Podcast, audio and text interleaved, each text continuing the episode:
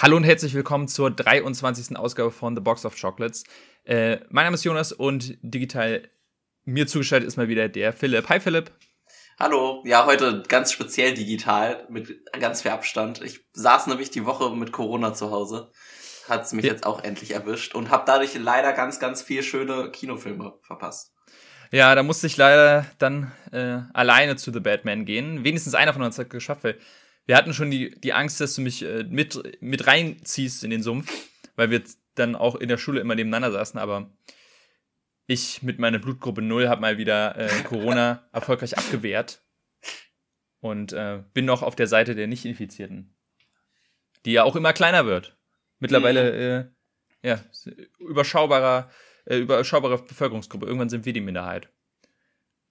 Wie, ja. Auf jeden Fall äh, sind wir heute dabei, äh, die Filme, die wir letztes Mal gezogen haben, zu besprechen. Das sind einmal Oblivion und Arrival. Wie immer, einfach in die Folgenbeschreibung schauen, da seht ihr dann die Links, wenn ihr direkt dahin springen wollt. Wir haben jetzt hier natürlich einen kleinen Vortalk und beginnen tun wir auch mit so einer kleinen organisatorischen äh, Ankündigung. Nämlich zum einen, wir haben es ja schon mehrmals jetzt hier angeteased und jetzt ist es auch dann endlich soweit, so langsam muss es auch mal. Und zwar das Oscar-Special steht vor der Tür. Die Oscars sind jetzt, ähm, wenn wir wo wir das jetzt hier gerade aufnehmen, genau in zwei Wochen, wenn ich richtig sehe. Genau, genau in zwei Wochen. Und ähm, dementsprechend müssen wir langsam auch das Oscar-Special dafür aufnehmen. Dementsprechend kommt das dann, wenn ihr diese Folge hört, eine Woche später. Das müsste der 24. sein. Das ist der Donnerstag vor den Oscars. Vielleicht kommt die sogar ein bisschen früher, aber ungefähr in dem Zeitraum werden wir unser Oscar-Special hochladen. Äh, funktioniert genau wie beim letzten Mal. Die Filme, die für den besten Film nominiert sind, diesmal zehn sogar, werden wir äh, besprechen. Ein paar haben wir ja hier schon ein bisschen besprochen. Äh, gucken wir dann mal, wie umfangreich wir das dann machen werden. Werden natürlich darüber sprechen, welche Kategorien sie nominiert sind und so weiter und so fort. Äh, was wir glauben, was wir hoffen, wie wir sie fanden und so weiter und so fort. Äh, ja, das soweit dann quasi, quasi nächste Woche für euch. Und dann wiederum kommt in zwei Wochen, wie sonst auch immer, die nächste Folge, die nächste reguläre Folge, nämlich Folge 24. Und dann haben wir so eine Art kleine, ja, wie soll man sagen, Pause eingeplant. Äh, die ähm, machen wir nicht, weil wir mal ein bisschen äh, Platz zum Atmen brauchen, sondern es ist eher ein, äh, ja, ein eher äh, klassischerer Grund. Ja, klassisch nicht, aber auf jeden Fall es liegt aber daran, einer von uns beiden ist überhaupt nicht da. Und das bin ich in diesem Fall. Ich werde für einen Monat nicht in Berlin oder nicht in Deutschland sogar sein, weil ich ein Auslandspraktikum mache äh, für, die, für meine Ausbildung. Und da bin ich dann in Belfast für einen Monat. Und ja, das, also für den kompletten April, wenn man so will. Und ja, wir haben überlegt, macht Sinn, da eine Folge aufzunehmen. Das wird aber dann schwierig, weil zum einen muss ich irgendwie diese Filme auch gucken. Ich habe nur mein Tablet dabei, ähm, wird dann nicht immer leicht. Und zum anderen, ja, ich müsste meinen ganzen Kram mitschleppen und das, ich glaube, ich habe dann noch nicht mein Einzelzimmer. Also es ist alles Quatsch. Wir haben dann irgendwann gesagt, komm, das macht keinen Sinn. Ähm, Deswegen gibt es einen Monat lang dann nichts von uns und wir werden dann pünktlich zum, ja, was ist es dann, Anfang Mai irgendwie die neue Folge oh. hochladen. Dann gibt es ja. ganz viel zu berichten, bestimmt. Ganz viele ja. Filme. Mal gucken, ob du dann, ob die englische Kinoerfahrung, ob du über die mal berichten kannst. Oder ja, irische, nordirische. Ja. ja. Ich bin mal gespannt. Ich, ich, läuft irgendwas Besonderes im Mai, äh, im April an? Ich weiß, äh, Doctor Strange läuft im Mai erst an, also da bin ich ganz, ganz froh drüber. Aber ich wüsste jetzt im April auf Anhieb gar nicht. Boah, das weiß ich jetzt auch leider nicht aus dem Kopf. Ja, ist, glaube ich, jetzt nicht der größte, stärkste äh, Monat gewesen. Also ein paar Sachen werde ich wahrscheinlich dann schon schauen, aber ähm, also ich weiß, auf jeden Fall kommt die neue Better Call Saul Staffel. Da freue ich mich schon sehr drauf und äh, die werde ich dann dann wahrscheinlich da in meinem kleinen Kämmerlein äh, schön schauen können. Aber ansonsten denke ich mal, wird jetzt auch nicht so viel zu bereden sein, was unbedingt von uns besprochen werden muss. Ja, deswegen, also so viel dazu. Jetzt also nochmal zur, ähm, zur Zusammenfassung. Jetzt diese Folge, dann eine Woche später die Oscar-Folge, dann eine Woche später die Folge 24, dann ein Monat gar nichts und dann Folge 25. So. Das, denke ich, hat jeder verstanden. Und jetzt kommen wir zum, ähm, zum großen ja, wollen wir direkt damit anfangen oder wollen wir erstmal über was reden, was wir beide gesehen haben? Was meinst du? Ich würde erstmal gerne über Rot reden, glaube ja. ich. Äh, kann ich nämlich auch ein bisschen was zu sagen. Ähm, genau, ist der neue Pixar-Film. Ich glaube, er ist jetzt seit ein paar Tagen auf Disney Plus draußen. Hm, Auf also jeden Fall noch nicht lange. Ähm, ich bin mit relativ geminderten Erwartungen reingegangen. Einfach aus dem Grund, weil er halt nur Disney Plus ist und kein Kinofilm.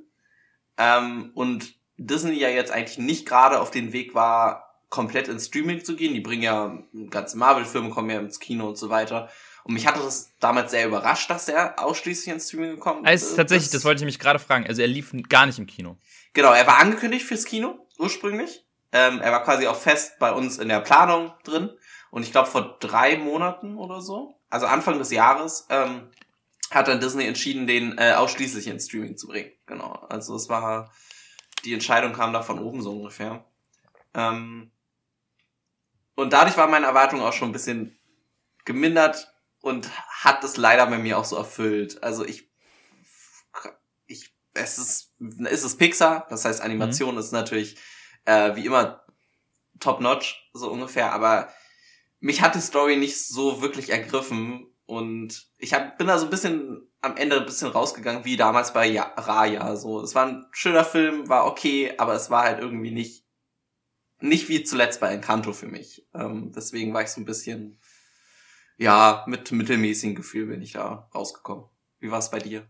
Ja, das, also ähm, ich kann das auch nachvollziehen. Ich, ich glaube, bei mir ist er ein bisschen besser weggekommen, aber man hat schon irgendwie, es ist kein Film, der einem komplett hängen bleibt, wo man sagt, boah, Alter, an den erinnere ich mich noch.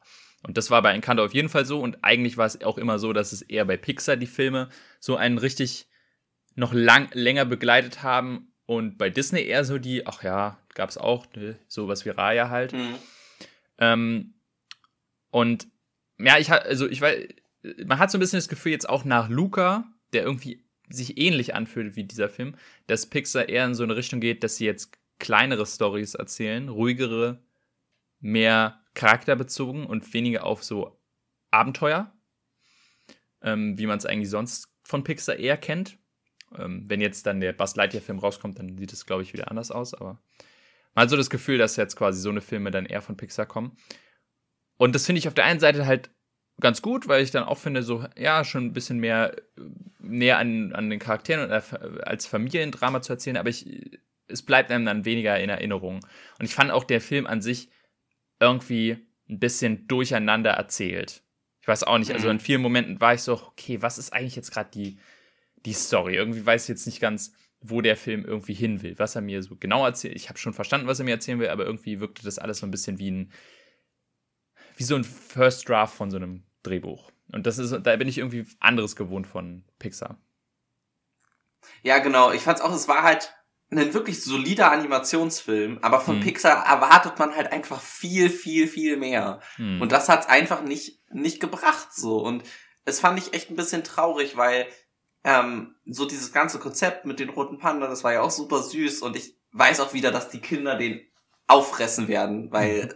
da es ist halt, er hat eine relativ einfache Message mit ganz ja so lustigen Charakteren und aber er ist nicht dieser Next Step, dieser, dieser Step, dass man auch als Erwachsener irgendwie dann noch mehr rauszieht aus den Filmen. Es war wirklich so ein, eigentlich war es ein typischer Disney-Film. Es war so ein, so ein Frozen, so ein, ähm, ja, und so ein Raya irgendwie in der Art.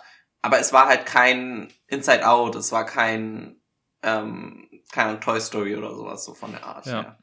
Ich würde dir tatsächlich ein bisschen widersprechen, dass ich nämlich glaube, dass bei dem Film durchaus Erwachsene sich sogar mehr rausziehen können manchmal als, als Kinder. Okay. Allerdings bezogen auf Eltern, weil ich finde, dass Eltern in dem Film wirklich sehr explizit angesprochen werden mit, wie gehe ich mit meinem Kind um, weil es geht halt mhm. um so Sachen wie ähm, autoritäre Erziehung und, und sehr, ja, das Nicht-Respektieren das, äh, von, von Wünschen und Empfindungen der Kinder und deren Grenzen was halt symbolisiert wird von der Mutter, die am Anfang halt ja, eigentlich für den Film, wenn man so will, der Bösewicht ist und am Anfang einem auch wirklich auf die Nerven geht, wo man denkt, boah, Alter, ähm, wie sie äh, quasi nicht die, auch die Privatsphäre ihrer eigenen Tochter quasi respektiert.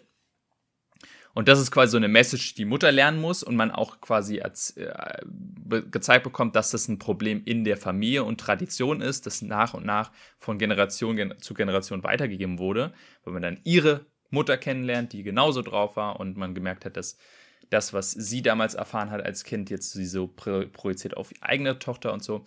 Und das fand ich tatsächlich, und das ist so mein positiver Aspekt von dem Film, eine sehr schöne Message. Die dann halt ja, quasi. Schon. Genau, so auf der einen Seite hast du halt die kind, für die Kinder die Message so, hey, ihr, ähm, ihr müsst euch nicht schämen für das, was ihr seid und oder was ihr wollt. Und ihr habt wirklich auch die Möglichkeit, euch euren Eltern zu widersetzen und zu sagen, hey, nee, ich bin mein, in gewisser Weise treffe ich auch meine eigenen Entscheidungen. Aber für die Eltern dann quasi auch zu sagen, hey, hier, ähm, versucht mehr auf eure Kinder zu hören und die nicht in eine Rolle reinzuzwängen, die sie nicht, gar nicht wollen. Und das fand ich überraschend äh, gut. Ich hätte mir halt mehr, auch dann tatsächlich mehr gewünscht, wenn das dann in einem, in einem runderen Film irgendwie verpackt worden wäre, weil, wie ja. gesagt, irgendwie hat er für mich nicht so richtig, richtig gezündet. Also ja, aber, aber du, du, hast schon recht mit den Sachen, die du gesagt hast. Das, das äh, ist mir jetzt gar nicht so im ersten Moment aufgefallen. Wobei ich da auch, das eine Sache, die ich auch noch haben wollte, die ich sehr positiv fand, fand ich war, wie die Vaterfigur ähm, mal mhm. portrayed wird also einerseits macht er viel Hausarbeit, was ja auch wieder so ein hm. Klischee ist, was sonst nicht gemacht wird. Dann ist er viel einfühlsamer und so weiter. Hm. Und das ist angenehm, das kommt selten vor. Ähm, er setzt sich dann trotzdem quasi nicht gegen die Familie so komplett durch, aber trotzdem ist er wenigstens so eine, ähm, ja. Es ist so ein bisschen, man hatte so das Gefühl, es ist so ein bisschen wirklich kompletter äh, Gender Switch. Weil für gewöhnlich hat man dann solche Stories wie der strenge Vater, der quasi seinem Sohn irgendwie äh, beibringen muss, was es heißt, ein Mann zu sein mhm. und der das gar nicht will. Und dann kommt die Mutter quasi in einem ruhigen Moment und, und hört dem Kind auch mal zu. Das ist dann irgendwie in dem Film so ein bisschen einmal auf den Kopf gedreht, was ich auch sehr schön finde. Ja, das soweit zu, äh, zu Rot. Und jetzt kommen wir natürlich zum großen Thema dieser Woche, nämlich The Batman, den, den nur ich jetzt gesehen habe. Aber das ist vielleicht auch ganz gut, dann halte ich mich mit aus Versehen Spoilern zurück. Oder wir beide, weil ich ja dich nicht spoilern will. Und dann versuche ich nämlich mein Bestes. Erstmal, äh, ich habe ihn gesehen ähm, mit meinem Bruder, der sehr, sehr großer Batman-Experte und auch Batman-Fan ist. Das war auch sehr gut, weil dann äh, auch so ein paar Hintergründe äh, mir erklären konnte, von zum Beispiel so Anspielungen an, an Batman-Comics und warum das jetzt quasi geil ist und warum das geil ist. Und generell kann man natürlich sagen, ähm, man hat es bestimmt auch schon mitbekommen, der Film ist verdammt gut. Ich fand ihn wirklich richtig hammermäßig. Mein Bruder fand ihn auch als, als Batman-Fan, also er konnte sich gar nicht mehr einkriegen gefühlt. Das ist für ihn der vielleicht beste Batman-Film überhaupt, äh, beziehungsweise für ihn glaube ich sicher. Bei mir bin ich noch nicht ganz sicher, ob ich ihn besser finde als Dark Knight, aber in vielen Aspekten ja. Ähm, und im Großen und Ganzen muss ich sagen, das, was wir haben jetzt vor kurzem erst Dark Knight gesehen und was mir da ja manchmal ein bisschen mich gestört hat, ist, dass, obwohl es versucht, sehr ernst zu sein, doch manchmal in diese etwas nervigen Comic-Szenen rein, äh, reinrutscht oder auch diese nervige Batman-Stimme hat.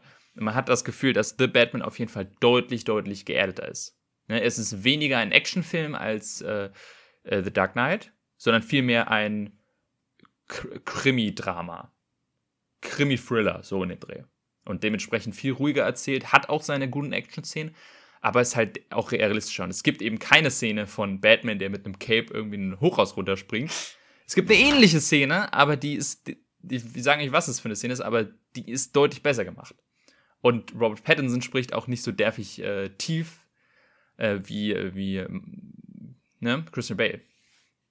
Also im Großen und Ganzen wirklich ein ganz, guter, äh, ganz großer Film und man muss auch sagen, äh, Robert Pattinson, der, der, hat es einfach gezeigt. Also der ist großartig in diesem Film. Ich freue mich so unglaublich für den, muss ich sagen. Irgendwie. Mm. Ich mhm. finde es so, weil, ja, natürlich, man hat immer diese Witze über Twilight gemacht und so weiter. Mm. Aber es ist halt natürlich für so einen Schauspieler, der damals ja auch noch ein ordentliches Stück jünger war, schon böse, wenn du so an einer solcher Rolle hängen bleibst. Ne? Also wenn quasi ja. deine career-defining role dann so eine Rolle ist in einem Film, der quasi ja fast universell verhasst ist.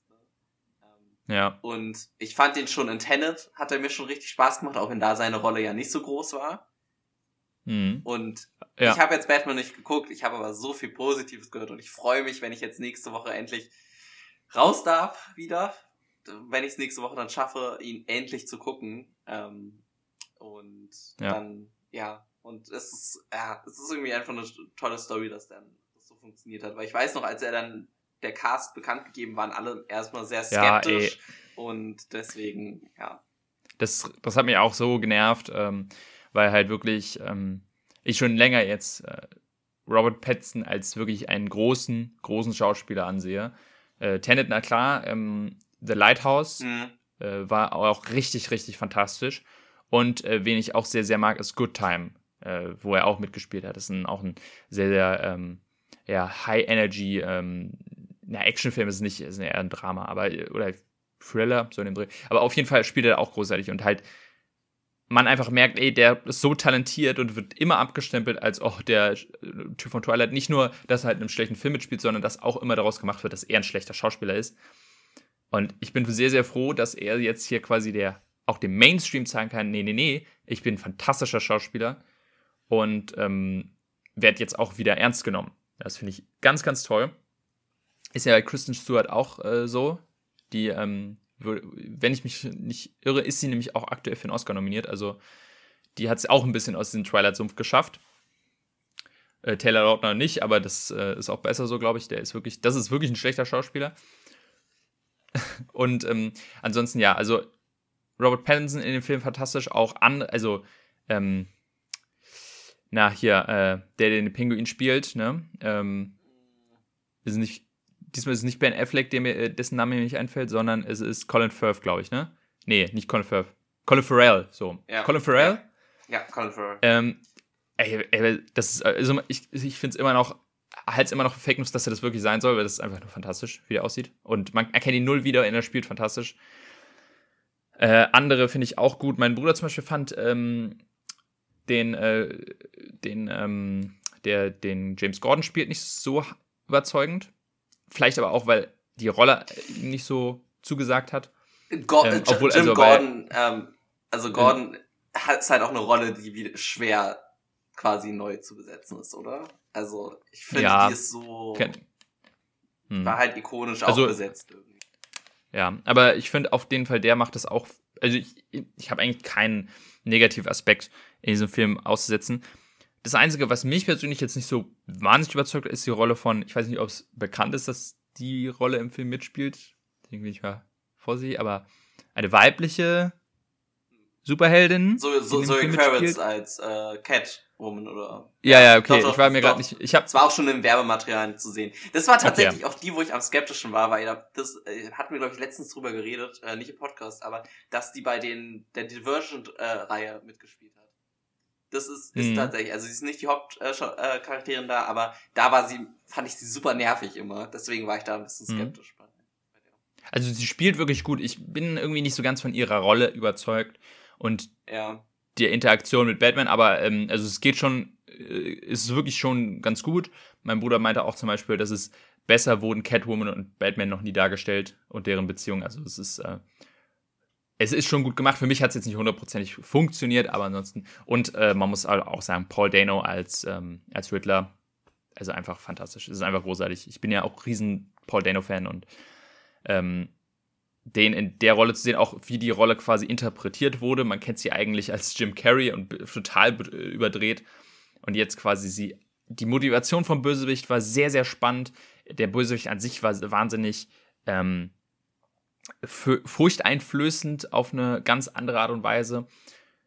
Und vor allem hat mir halt gefallen, wie mit der Rolle von Batman umgegangen wird, weil es in diesem Film halt eher ein, ein junger Batman ist. Ein Batman, der gerade erst anfängt und dementsprechend auch wirklich noch eine richtige Charakterentwicklung durchmachen muss. Der noch richtig lernen muss, was heißt es eigentlich, Batman zu sein. Was heißt es, Gotham zu helfen. Und in, gewisser Weise vielleicht ein bisschen ähnlich zu The Dark Knight, aber auf eine ganz in eine ganz andere Richtung, weil er hier wirklich eher seine Grundprinzipien lernen muss, weil er, wie gesagt, ich glaube, offiziell zwei Jahre erst Batman ist. Und dementsprechend da auch so ein bisschen auch wieder entlarvt wird mit seiner, von seiner Motivation. Auch durch den Riddler. Also, um jetzt da ins Detail einzugehen, aber ich fand das wirklich, wirklich beeindruckend und mag Batman als Charakter hier am, deutlich am meisten. Sonst war mir Batman als Charakter immer eher egal. The Dark Knight war, ne, war ja auch Batman eher das, mhm. nicht das Beste am Film, sondern eher der Joker. Und hier ist es wirklich sowohl der Ritter als auch Batman, die wirklich eine, eine gute Harmonie zusammenfinden. Und im Großen und Ganzen halt wirklich ein, ein richtig gut gemachter Film. Da kannst dich ja sehr darauf freuen. Tust ja, tust ja auch schon. Ja, auf jeden Fall. Mhm. Und ähm, auf jeden Fall großes Potenzial für mich, der Film des Jahres zu sein. Ähm, aber warten wir nochmal auf Spider-Man. ähm, ja, also auf jeden Fall. Und äh, dann nochmal ganz, ganz kurz erwähnt, ähm, ich war am selben Tag sogar zweimal im Kino. Ich war nämlich abends in The Batman und davor, direkt davor, war ich in, in Cyrano. Mm. Weil den wollte meine Mutter sehen, dann bin ich nämlich ins Kino gegangen, hab Cyrano geguckt, bin raus und direkt wieder rein, um The Batman zu schauen. Bei Cyrano bin ich ziemlich salty, weil den werde ich wahrscheinlich jetzt nicht mehr im Kino schaffen, ähm, weil der einfach so schlecht läuft, dass er in den meisten Kinos jetzt schon raus ist. Ja, also wir waren auch ganz, ganz, okay, es war Dienstag irgendwie um 16 Uhr, aber es ist, ähm, obwohl, es war Feiertag, ja. Es war, da hätte er durch, also es waren irgendwie nur drei Leute im Ja, Kino. schön. oder so. Es war relativ klein. Ja. Also nur ganz kurz erwähnt, Cyrano halt äh, hier so ein Period Piece Musical mit Peter Dinklage. Äh, ist tatsächlich eine Adaption von einem alten Film, was auf einem Buch basiert. Wusste ich tatsächlich aber nicht, ist ursprünglich kein Musical. Das heißt, diese ganzen Songs haben sie neu geschrieben. Hm. Das wusste ich auch nicht. Ähm, und ja, für mich kriegt man, mit einem Musical kriegt man mich prinzipiell erstmal immer, wenn die Songs gut sind, und das sind sie. Also der Film hat Spaß gemacht. Ist jetzt aber auch ein bisschen, ja, also an manchen Stellen war er mir dann auch sehr kitschig und vor allem, es geht halt um so ein Liebesdreieck-Gedöns. Also zwei Männer, die in eine Frau verliebt sind. Und die Frau ist halt, naja, nicht gerade liebenswert, muss man sagen. So wie sie dargestellt haben, ist sie einem doch eher auf die Nerven gegangen. Und dann hält es einem schwieriger, dann irgendwie einen Peter Dinklage zu sehen, der halt quasi fast sein Leben dafür aufgibt, äh, für diese Frau. Man sich denkt, ja, okay, ähm, wenn du unbedingt meinst. Aber es gab eine Szene in dem Film, die einen sehr berührt hat, mich und meine Mutter auch gleichzeitig. Und zwar gibt es eine Szene, wo sie im Krieg sind und ähm, quasi in eine, da, da wird dann ein ganzes äh, ähm, Bataillon quasi in eine, in eine Selbstmordaktion geschickt. Ähm, und die wissen das auch. Dann gibt es quasi eine, eine Gesangsszene, wie drei äh, Soldaten quasi einen letzten Brief schreiben und den abgeben, wo sie sich quasi verabschieden von ihrer, ihrer Frau, ihrer Geliebten und ihrem Vater. Ähm, und das war irgendwie wahnsinnig mit, also emotional ergreifend, vor allem wenn man halt so irgendwie die aktuelle Situation mit Mhm. einbezieht, in der wir uns befinden. Ja, hat das irgendwie, war das schon, war das schon bei, aber im, im Großen und Ganzen ist es jetzt kein Film, den man gesehen haben muss. Ähm, nicht wirklich erwähnenswert, aber äh, im Kino hatte ich schon Spaß. Ja, aber mal wieder ein Musical, was im deutschen Kino einfach komplett untergegangen ist, ne? Also West Side Mhm. Story ist ja schon schlecht gelaufen. Ähm, da, obwohl da ein Spielberg-Hütter steht und jetzt Cyrano auch noch. Ja, irgendwie Mhm. wird es in Deutschland, glaube ich, nichts mehr mit den, mit den Musicals. Hm, ja, anscheinend. Ja, ansonsten war es glaube ich, soweit. Ähm, und dann, wie gesagt, haben wir, beziehungsweise wir haben ja in letzter Zeit auch viel Oscar-Filme geguckt, aber über die werden wir dann natürlich in, in Gänze reden, wenn es soweit ist. Genau. So, und dann würde ich mal sagen, können wir direkt reinspringen, ne? Genau, kommen wir zu, zu unseren Filmen, beziehungsweise zuerst mal zu meinem Film. Richtig? Mhm. Genau. Ähm, Ja. Ich hatte Oblivion gezogen. Ähm, ein Film mit Tom Cruise äh, aus dem Jahr 2013. Ist ein Sci-Fi, ähm, ja, ist ein Sci-Fi-Film letztendlich. Ne?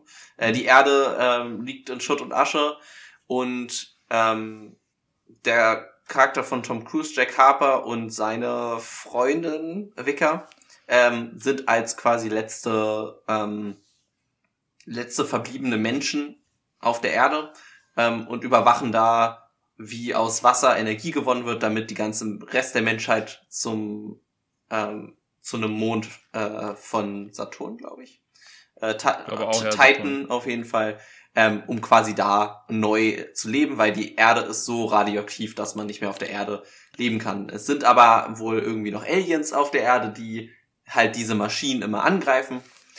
Ähm, wobei dann im Laufe des Films halt rauskommt, dass quasi diese Aliens noch Menschen sind und äh, die böse Organisation, die denen vormacht, dass sie quasi den Menschen helfen mit dem, was sie da machen, eigentlich die Aliens sind oder das Alien, die AI, was auch immer, so richtig Mhm. genau wird das nicht erklärt, ist letztendlich ein riesiger ähm, Tetrahident, deswegen auch Tet, also ein, ein Mhm. eine Form aus Dreiecken. Ähm, und das kreist um die Erde und gibt denen halt immer Befehle und so weiter. Und Äh, ja, Jack Harper hinterfragt dann im Laufe des Films so ein bisschen diese Story, äh, die ja auch ein bisschen, naja, an den Haaren herbeigezogen äh, schon von Anfang an wirkt. Und äh, wird dann eher zum Retter der Menschheit.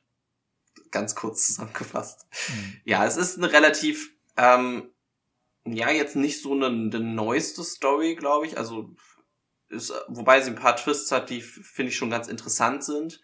Ähm, ich hatte den ursprünglich reingeworfen, weil mir Tom Cruise eigentlich immer gefällt als Schauspieler. Also als Schauspieler, als Person gibt es mhm. da natürlich so einiges im Hintergrund, wo man drüber streiten kann, aber ich finde, es gibt wenige Schauspieler, die so viel Spaß äh, auf die Leinwand bringen, ähm, wie Tom Cruise und Oblivion ist er halt wirklich quasi gefühlt 70% 80% des Films alleine im Screen und es mhm. ist halt wirklich einfach sein Film und da macht er mir unglaublich Spaß.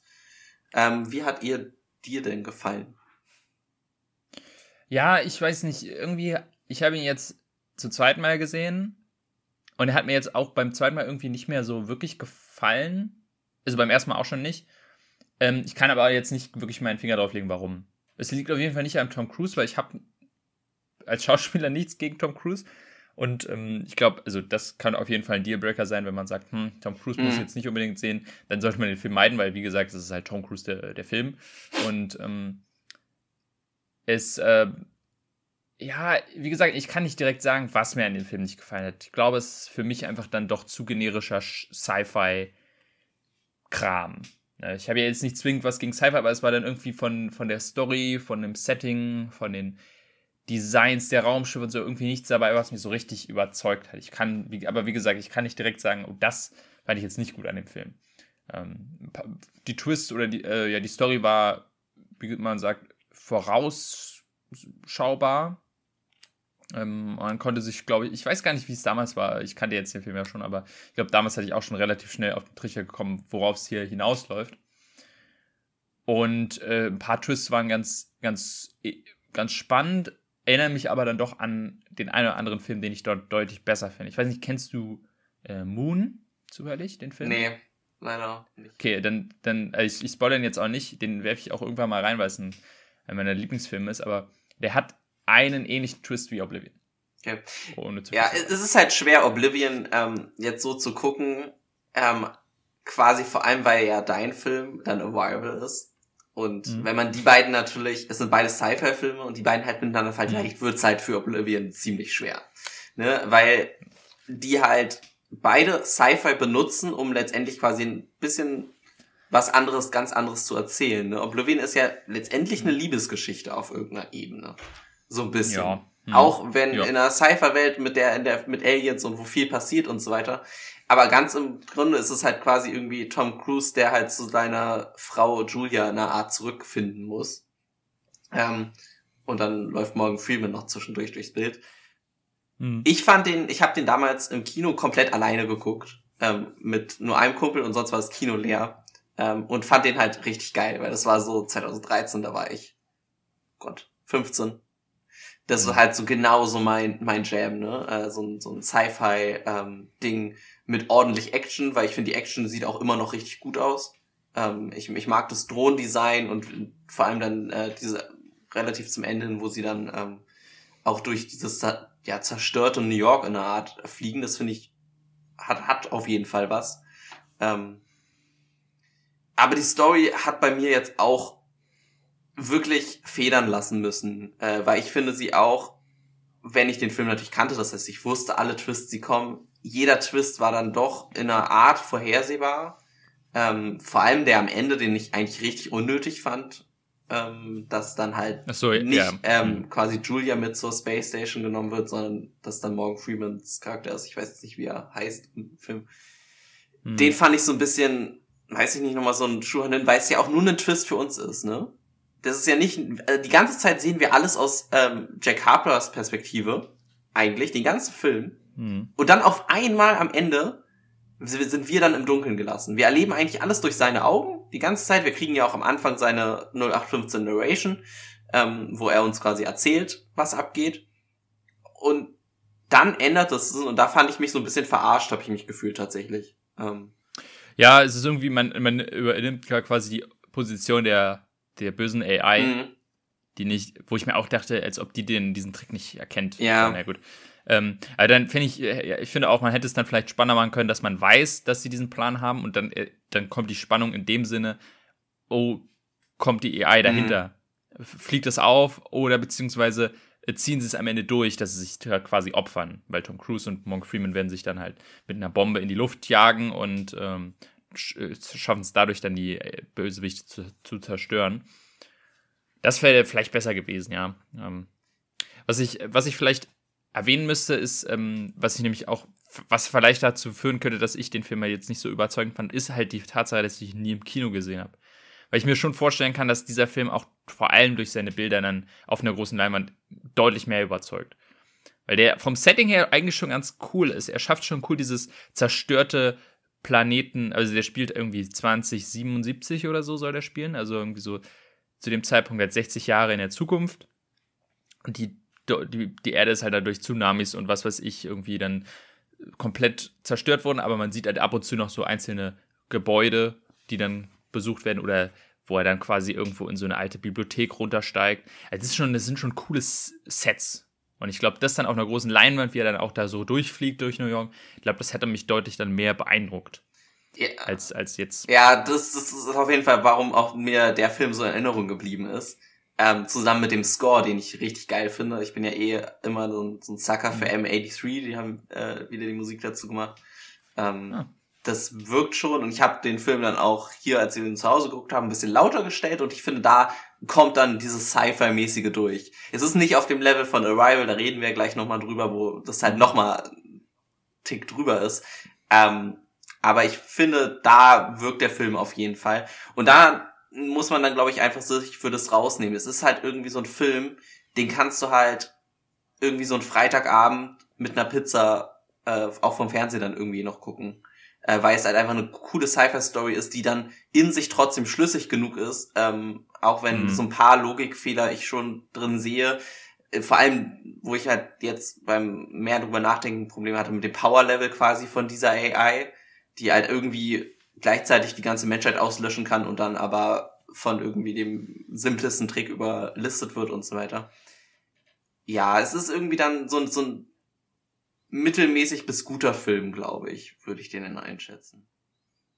Ja, ich meine, es ist natürlich, wie gesagt, mit was für einer Erwartungshaltung man dann an den Film rangeht, wenn es halt weil theoretisch funktioniert er als normaler, äh, spaßiger Sci-Fi-Film äh, wirklich gut. Da gibt es deutlich schlechtere Sachen, ähm, die halt wirklich, also dann auch zum Teil einfach nicht gut aussehen oder wirklich fürchterliche Designs haben und oder die Story noch hanebüchender ist als das. Deswegen, das kann man auf jeden Fall, ähm, das kann man auf jeden Fall dem Film gut heißen, dass er halt ähm, als, als normaler Sci-Fi-Film doch schon ganz gut funktioniert. Ich weiß nicht, vielleicht ist es einfach dann nicht mein Genre, weil ich überlege, ob, weil die Sci-Fi-Filme, die ich sehr mag, sind dann eher wirklich versuchen, wie zum Beispiel Arrival, dann das wirklich sehr, sehr er geerdeter und sehr viel realistischer zu versuchen zu erzählen. Vielleicht liegt es daran. Ja, ist die Frage, weiß ich nicht. Also, du, du mochtest ja Dune auch und der ist jetzt ja auch nicht wirklich realistisch in sich, oder? Also. Ja, gut, ja, ja ich meine jetzt vielleicht nicht, ja, gut, realistisch meine ich vielleicht nicht. Aber vielleicht so, ich meine, ich, ich weiß nicht, ob der Oblivion wirklich den Anspruch hat, zum Beispiel ein Dune zu sein. Nee, auf keinen Fall. Also das würde ich, würde ich, Und- würde ich auch nicht sagen. Ich meine, weil man das Gefühl hat, da stand halt Tom Cruise am Set und meint so, ja, ich brauche jetzt aber eine Szene, wo ich Motorrad durch die durch die Landschaft fahre. So, und dann wird der, äh, Tom Cruise wird dann halt auch kein Regisseur dagegen stellen und sagen, nee, das darfst du jetzt aber nicht. Sondern wenn Tom Cruise halt, äh, mit Motorrad fahren will, dann fährt halt Tom Cruise mit dem Motorrad durch die Gegend, so. Mich würde jetzt auch nicht verwundern, wenn Tom Cruise den auch wieder mal produziert hat mit. Bestimmt. Ne, Also Regie hat äh, Joseph Kosinski geführt. Ähm, aber mit Sicherheit ist das Tom Cruise auch Geldgeber. Macht er ja mittlerweile immer bei seinen Filmen. Weswegen man auch, deswegen auch er eigentlich meistens das macht, worauf er einfach am meisten Bock hat. Hm. Ich habe ich hab gelesen, dass Oblivion tatsächlich basiert auf einem Graphic Novel von demselben, also von dem Regisseur. Ähm, das habe ich ja nur ganz kurz gelesen, und zwar, dass der damals anscheinend, ähm, weil dieser, dieser äh, Writers Strike, ähm, Stri Streik in, in äh, Hollywood war oder in Amerika, 2008 oder so, hat er keinen ähm, Drehbuchautoren gefunden und war dann so, okay, dann mache ich halt meine Story, die ich hier habe mit Oblivion, zu einer Graphic Novel. Hm. Und die wurde aber nie fertiggestellt, weil irgendwann hat er dann doch äh, das Geld und, äh, und, die Mittel bekommen, das zu produzieren und hat dann gesagt, komm, dann schmeiße ich die Graphic Novel hin und mache den direkt zu einem Film, von wie ich es die ganze Zeit geplant hatte.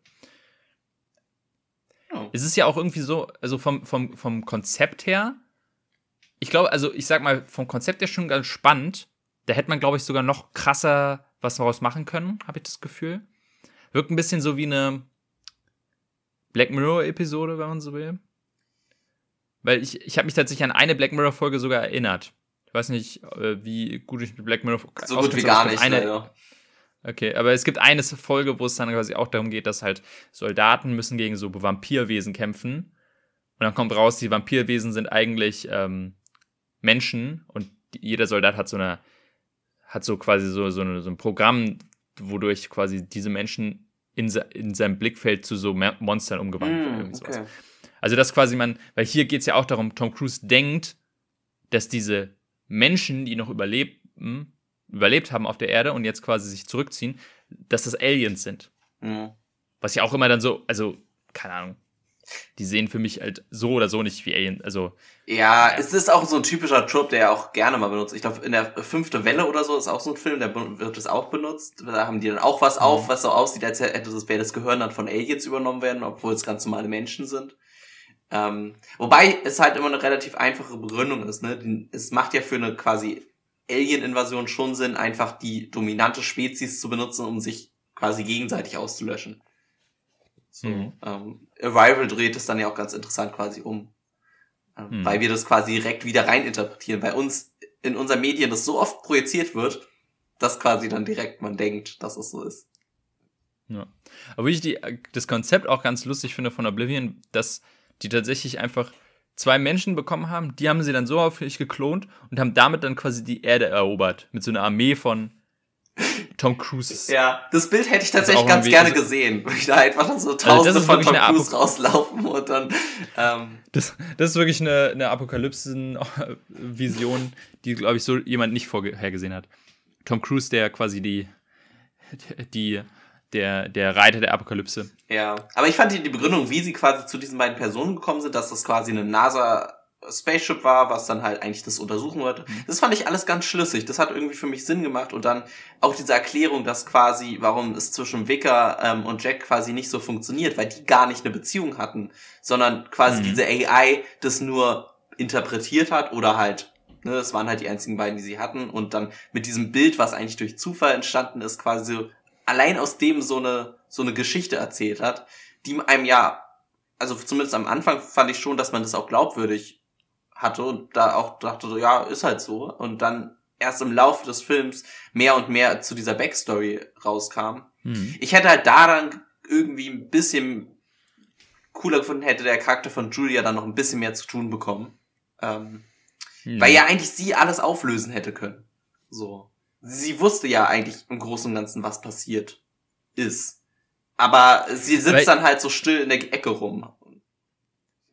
Ja, da frage ich mich jetzt gerade, weil das habe ich nämlich nicht ganz verstanden, wie das zeitlich hinkommen soll. Weil Julia und deren Crew war anscheinend, also ich sag mal so, so wie ich das verstanden habe, damals, als die Aliens angekommen sind, sind, ne, sind Tom Cruise, dann sind Vicker äh, und sein, der Rest des Teams, wo auch seine Frau Julia dann dabei war, zu diesem Raumschiff geflogen.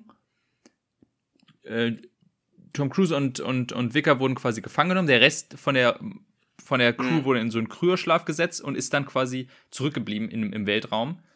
Und sind die jetzt quasi so lange im Weltraum rumgecruised, bis sie irgendwann auf der Erde mhm. wieder zurück abstürzen nach 60 Jahren? Nee, quasi diesen Teil, den sie vom Raumschiff abge, äh, abgeschottet haben, der dann, wo dann die anderen Leute, unter anderem Julia drin waren, der war mhm. schon programmiert, sich wieder in eine Erdumlaufbahn zu bewegen.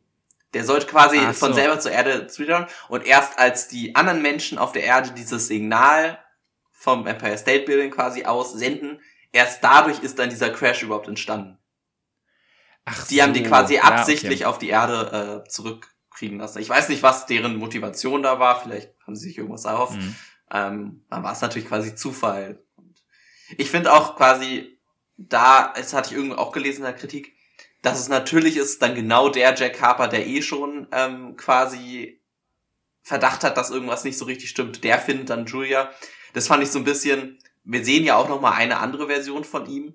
Und ich glaube mhm. quasi, dass jeder so irgendwie noch Erinnerungen hat. Und dann sehen wir halt einfach genau den Jack Harper, der halt quasi in dem Bereich ist, wo mhm. es dann passiert. So. Also. Ja, genau. Ich meine, genau, wir sehen ja quasi, dass er äh, sich so ein kleines Häuschen da quasi äh, zusammengesucht hat mit so einzelnen Überbleibseln der Menschheit. Und das ist halt die Frage, ob das bei jedem Jack Harper dann genauso so ein Häuschen hat. Ich habe es aber auch so verstanden, dass die Menschheit, also die, die Überlebenden da mit, ähm, mit äh, Monk Freeman und Nikolai Costa-Waldau quasi extra das schon mitbekommen haben, dass dieser Jack Harper, dieser 49er, quasi am ehesten manipulierbar oder am ja. ehesten überzeugbar ist. Und deswegen vielleicht es auch so gemacht haben, dass ja, dass sie extra quasi auch das Signal gesendet haben, um seine Frau wieder zurückzuholen. Ich weiß nicht, ob die, die diese Information hatten, dass das dann ihr, seine Frau war. Ob sie so weit wussten, aber. Sie wussten auf jeden Fall, dass sie halt irgendwie eine Verbindung hatten. Ne? Also sie wussten, dass sie ja, also aus gleichen Team irgendwie waren. Ja, gut, ich meine, wenn es sich seit 60 Jahren alles um den Charakter Jack Harper dreht, dann wäre es natürlich sinnvoll, dass die Menschheit äh, wirklich versucht, alles rauszufinden über diese Person. Ja. Und wahrscheinlich wussten sie das dann. Aber schon spannend. Ähm, wie ist es denn, also du hattest es schon erwähnt, aber das wollte ich gerne mal ansprechen. Thema Tom Cruise Filme, kann man sie noch schauen, kann man sie noch nicht, äh, kann man sie nicht mehr schauen. Ähm, da sind wir anscheinend beide der Meinung, dass das, dass für uns das äh, klar geht. Also, dass wir das gut trennen können. Ja, ich, ich fühle mich da manchmal so ein bisschen, weil ich äh, ja eh sehr religionskritisch bin und dadurch natürlich extrem, was Scientology angeht, äh, mit allen Mitteln so quasi dagegen bin. Ich find's schwierig, aber ich bin da so ein bisschen, dass man manchmal da auch dann wirklich den Schauspieler von oder den, die, den, ja, den Schauspieler von Menschen trennen muss. Ähm, weil in jeder Produktion sind wahrscheinlich irgendwie Leute beteiligt, mit denen man auf irgendeiner Ebene nicht also nicht zustimmt. So, ähm, ich habe auch mit zum Beispiel Chris Pratt meine Probleme, was vor allem politische Ansichten angeht und so weiter. Hm. Trotzdem werde ich jetzt nicht deswegen dann auf einmal den nächsten Guardians oder nicht so gucken. Ähm, ich, ich weiß nicht, ich verstehe jeden, der sagt, aus dem Grund gucke ich es nicht. Vielleicht vor allem, wenn man irgendwie ähm, eine persönliche Verbindung hat zu Scientology, wenn es irgendwie ein, kein Familienmitglied oder so davon betroffen war, von der Sekte. Ich, aber mich, für mich ist es einfach dann doch kein Grund. Ähm, ich weiß nicht, ich kann da nicht wirklich ein moralisches Argument jetzt anbringen. Es ist einfach ja, dann mir nicht wert, deswegen Filme nicht zu gucken. Ja, also da gehe ich nämlich in, in, eine ähnliche Richtung. Wie gesagt, ich kann, wenn Leute damit Probleme haben, auch zu Kevin Spacey zum Beispiel, sage ich, hey, okay, kein Ding, dann gucke ich Filme nicht. Ich kann nachvollziehen, wenn das jemanden triggert oder so.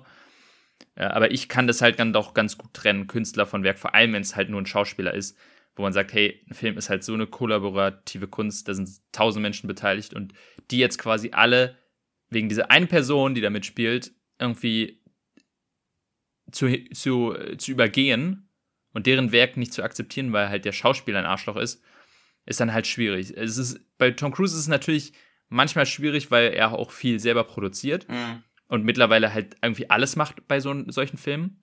Bei dem jetzt nicht, aber ich glaube, bei zum Beispiel Mission Impossible ist halt extrem viel mit involviert. Und da kann ich dann, da ist es dann doch wieder ein bisschen schwieriger, wenn, vor allem, wenn man dann so Sachen gehört, wie er hat an, an Sets Leute irgendwie mit Scientology-Quatsch belabert oder so. Da dachte ich so, ah, hm, ja. naja, aber, aber es ist irgendwie so, dann denke ich mir auch wirklich so, okay, ein Schauspiel, ich habe ich hab mehr Probleme mit einem Regisseur zum Beispiel, wenn der Regisseur ja, weil, weil dann oft auch eher die Message, also von diesem Gedankengut dann auch in die Filme übergeht. Ne? Bei, bei Tom genau. Cruise habe ich halt das Gefühl, dass ich habe noch nie in einem Film gedacht, oh, das ist jetzt aber bestimmt, ist die Szene jetzt so gedreht, weil er ein Scientology ist. So. Also mhm. das, das sehe ich halt einfach bei den Filmen nicht. Ähm, und da ist es dann halt eher, wenn dann ein Regisseur irgendwie die, seine Message, sein Gedankengut dann wirklich in einen Film umsetzt, da habe ich dann eher Probleme mit. Mhm. Ja. Es ist halt auch, also bei Tom Cruise ist es ja auch sowas, was sie jetzt, ich meine, wenn es jetzt jemand ist wie, wie halt Kevin Spacey oder so, wo jetzt wirklich ein aktiver eine aktive Straftat oder so dann rauskommt und dann im Nachhinein sagen Leute, oh, ich könnte mir jetzt keine Kevin Spacey-Filme mehr angucken. Ähm, da kann ich dann mehr verstehen, wenn man dann sagt, okay, also da würde, da bin ich zum Beispiel so drauf, dass ich sage, hey, ich habe kein Problem damit, jetzt nochmal sieben zu schauen oder Baby Driver oder was weiß ich. Ähm, ich muss jetzt aber nicht Kevin Spacey in neuen Produktionen sehen. Ja. Das ist dann halt der Unterschied. Ähm, das ist halt bei Tom Cruise mittlerweile schwierig, ihn irgendwie aus Hollywood rauszubekommen, solange er sich nicht aktiv was leistet. Er ist halt einfach nur ein Testimonial für Scientology und das war's. Ähm, und bei anderen Leuten, die dann halt, wo die aktive Skandale haben, ich habe jetzt mittlerweile rausgekriegt, Anse Elgor, der bei West Side Story ja auch mitspielt, hat auch, ist anscheinend auch irgendwie ein Sex-Offender. Okay. Hab ich jetzt auch, ja, also der wird auch gerade gecancelt oder so. Na, passt, Weiß jetzt passt nicht. ja bei Baby Driver richtig zusammen. Ja, bei Baby Driver ist da wirklich äh, Ro Royal Flush. Ach nee, ich mochte den eigentlich sehr gerne als Schauspieler. Aber ja, das Mochte- ist halt immer, ja, es ist schwer. Ich finde es auch schwer, weil man hat irgendwie das Gefühl, dass alle irgendwie reichen Leute irgendeine Scheiße gebaut haben. Ähm, Ja, irgendwie. Man will da natürlich nicht irgendwie jetzt Sex Abuse irgendwie auf eine Ebene stellen, wie irgendwie ein falscher Kommentar oder so. Und ich würde so auch, Ja. auch zum Beispiel auch eine Mitgliedschaft von Scientology nicht annähernd auf die Ebene stellen, wie jetzt irgendwie ein Kevin Spacey von der, von der Art Mhm. äh, des Skandals oder halt jemand wie Chris Pratt, wo ich dann einfach nur der politischen Meinung anders bin. So, das ist Ja. halt einfach, ja, es sind halt Menschen irgendwie und die sind halt auch irgendwie unabhängig von ihrer Filmrolle dann irgendwie Menschen und nicht nur Schauspieler. ja. Ja, Ja, deswegen, aber also ich, ich bin dann auch, ähm, es ist, da- das ist der Grund, warum es mir schwerfällt zu sagen, ich bin Tom Cruise Fan, hm, weil eigentlich mag ich ihn au- auf der Leinwand wahnsinnig gerne. Ich, ich werde irgendwann mal hier einen Mission Impossible Film reinschmeißen, weil ich von den neuen Mission Impossibles ein großer Fan bin und von Tom Cruise, wie er seine eigenen Stunts macht und bla. Ähm, das ist halt wirklich der, da ist er wirklich ein großer Mehrwert für die Kinole Kinowelt. Aber es ist halt, ah, wenn es dann auch eine, ein anderer Mensch außerhalb wäre, wäre es dann auch natürlich noch besser. ja. Aber Ja, wobei ich auch da immer so bin, so, also klar, Scientology ist schlimm, aber ich, es gibt auch andere Religionen, die auch ziemlich schlimm sind und hm, Oder Religion, ja. Immer Scientology als Religion bezeichnen, ist ja auch immer so ein bisschen schwer. Weil es ja irgendwie Ja. dann auch eine Mischung aus verschiedenen Religionen ist. Ja, mittlerweile geht es ja jetzt eher in die Richtung, dass halt ähm, Leute, die quasi so aktive Impfgegner sind, dann quasi eher so, zum Beispiel ähm, die Letitia Wright, die, die Schwester von Black Panther quasi, Mhm. die jetzt auch, glaube ich, im Tod auf den Nil mitgespielt hat, müsste, Mhm. glaube ich. Ja. Das waren die, glaube ich. Die ist nämlich auch quasi aktive, sehr, sehr offene Impfgegnerin und ähm, da ist man natürlich auch dann schwierig mit so, hm, will ich die unbedingt jetzt in Hollywood sehen? Ja. Ähm, theoretisch ist, macht sie ja nur ihren Job. Also quasi, ist ja immer die Sache, ne? Also, das ist was, was sie privat äußert und das andere ist halt ein, eine Dienstleistung, die sie macht, aber irgendwie muss man, muss, muss man sich dann für auch für verantwortlich sehen, was man so ins Internet schreibt, wenn man, wenn man berühmt ist. Ja, ist ich glaube, die müssen dann halt einfach mit den Konsequenzen leben. So. Also sie müssen einerseits klar mit den Mhm. Konsequenzen leben, dass berechtigt dann auch Leute gibt, die sagen, das ist Grund für mich genug, nicht ins Kino zu gehen und nicht deinen Film anzugucken. Äh, und sie müssen natürlich mit der Konsequenz leben, dass auch wirklich Casting-Leute sagen werden, ey, wir können euch entweder aus eigener Überzeugung, wobei ich das in Hollywood eher weniger vermute, Mhm. oder aus quasi zu hohes Risiko, dass wir euch halt einfach nicht mehr casten in, in verschiedenen Mhm. Rollen. Ähm, es ist natürlich dann aber auch traurig, wenn dadurch sich dann irgendwie vielleicht nicht der beste Schauspieler für die beste Rolle gecastet wird. Ne? Das ist wieder so ein Ding, Ja. so, weil Ja. ich glaube, dass es Rollen gibt, die quasi auch einfach, zum Beispiel Tom Cruise halt füllen kann wie kein anderer. Und wenn dadurch dann quasi das Gesamtwerk irgendwie an Qualität abnimmt, weil halt er nicht gecastet wird, weil er halt so ist, dann tut's mir im quasi Filmliebhaberherzen irgendwie weh. Ja. Oder auch zum Beispiel, wenn halt irgendwie man aufgrund von Sachen nicht gecastet wird, die sich im Nachhinein als falsch rausstellen oder als nicht so schlimm. Also, ne, das ist wieder ein ganz anderes Thema, aber das ist dann halt, ne, Johnny Depp, Boah, ja. sowas zum Beispiel, der bei, bei Fantastic Beasts rausgeschmissen wurde. Oder einen James Gunn, der bei Guardians erst rausgeschmissen wurde wegen alter Tweets und so Sachen. Das ist dann halt das andere Extrem und das ist halt, das ist das Problem der Cancel Culture. Aber das ist natürlich jetzt ein, Das, das finde ich aber, vor, vor allem Johnny Depp finde ich ein super interessantes Thema. Ich weiß nicht, ob wir da vielleicht, wenn wir irgendwann mal Pirates of the Caribbean nochmal drüber reden, wo ja er quasi überall rausgeschmissen wurde und jetzt eigentlich ähm, Amber Hart ist das, ne? Seine, Mhm. seine Ex-Freundin Ja. letztendlich, die quasi jetzt ja überführt wurde, dass sie gewalttätig ist. Spielt überall noch mit. So, also, manchmal. Ja, und die wird jetzt versucht, und jetzt wird versucht, die irgendwo ja. überall rauszucanceln in Aquaman und so. Also. Da, manchmal weiß ich auch nicht, also, die, dieser quasi Public Court ist manchmal einfach viel zu schnell ähm, mit solchen Sachen und reagiert dann ja. über ähm, und trifft dann manchmal halt dadurch einfach voll die falschen Leute. Und das ist dann mhm. manchmal vielleicht sogar noch schlimmer, als wenn du dann irgendwann sagst, oh scheiße, der hätte vielleicht damals da nicht mitspielen sollen. Mhm. Ja, das ist halt wirklich, das ist ein schwieriges Thema. Passend aber dazu, ähm, ich habe es dir ja auch schon mal erzählt, bei Johnny Depp ähm, ist äh, das jetzt quasi bei den Oscars äh, ein Johnny Depp-Film äh, versucht würde, zwanghaft reinzu, reinzubekommen bei einem Public Vote, was ich dann sehr lustig, aber auch ein bisschen albern finde. Aber jetzt wird quasi, nachdem Johnny Depp wieder eine, eine weiße Weste hat, versucht die, das Internet ihn wieder in, in Hollywood reinzubekommen. Ich bin mal sehr gespannt, wie sich das so auf langere Zeit entwickelt, ob wir Johnny Depp jemals wieder in größeren Produktionen sehen. Ja, ich, ich habe, es tut mir natürlich ein bisschen leid für ihn. Andererseits, er hat seine Millionen gemacht, nehme ich mal an. Der wird auch zur Not dann halt Sonst macht er ein paar Indie-Filme oder so, da kriegt er bestimmt mhm. Rollen.